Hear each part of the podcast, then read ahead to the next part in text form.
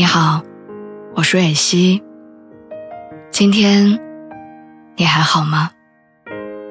你可以在微信公众号和微博中搜索“蕊希”，花蕊的蕊，希望的希。每天晚上，我都会用一段声音陪你入睡。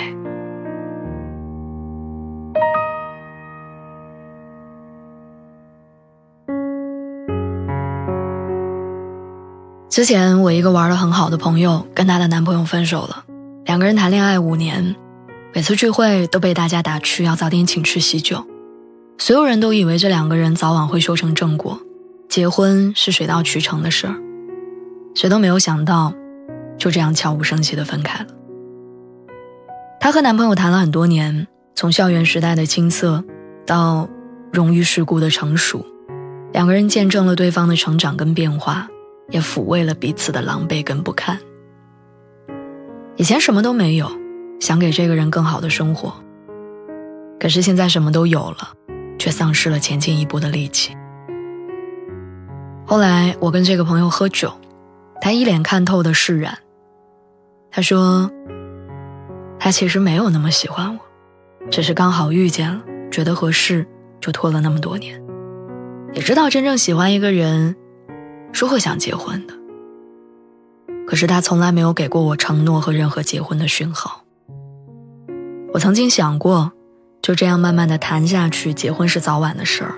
后来才发现，他耗得起，我耗不起，我只能认输。爱情最大的敌人，不是别人，是时间。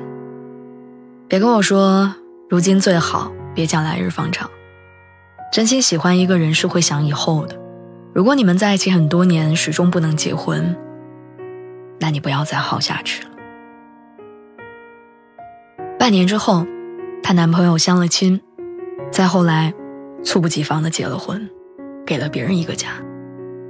朋友在她结婚的那天里哭了很久，他说：“为什么我们那么多年都不能在一起？他们短短一年就结婚。”是我不好吗？但凡他有一丁点想要跟我结婚的念头，我都不会轻易放手。这可能就是对一个女生最大的打击吧。为什么那么多年你都没想过娶我，转头却和别人结婚？可是，结婚这件事儿，跟时间的长短无关，而是时间的节点。可能你碰见他的时候，他还没有成熟，不懂承诺。等他从你这里失败了，毕业了，尝到后悔的滋味了，有了成家的念头了，才刚好遇到了另外一个人。前段时间郑恺结婚的时候，前女友跟着上了热搜，无数人为他打抱不平，一片深情倾注了三年，最后遗憾收场。和喵喵恋爱不到一年就结婚，所有不合时宜的相遇，都遗憾的让人心疼。我们不得不承认，爱情里是有时差的。谁的青春里没有这样一个人呢？曾经许诺给你明天，却没有出现在你的明天里。谁没有耗尽心力的去包容一个人，最终，别人在你的爱里长大，学会了爱人，然后爱上了别人。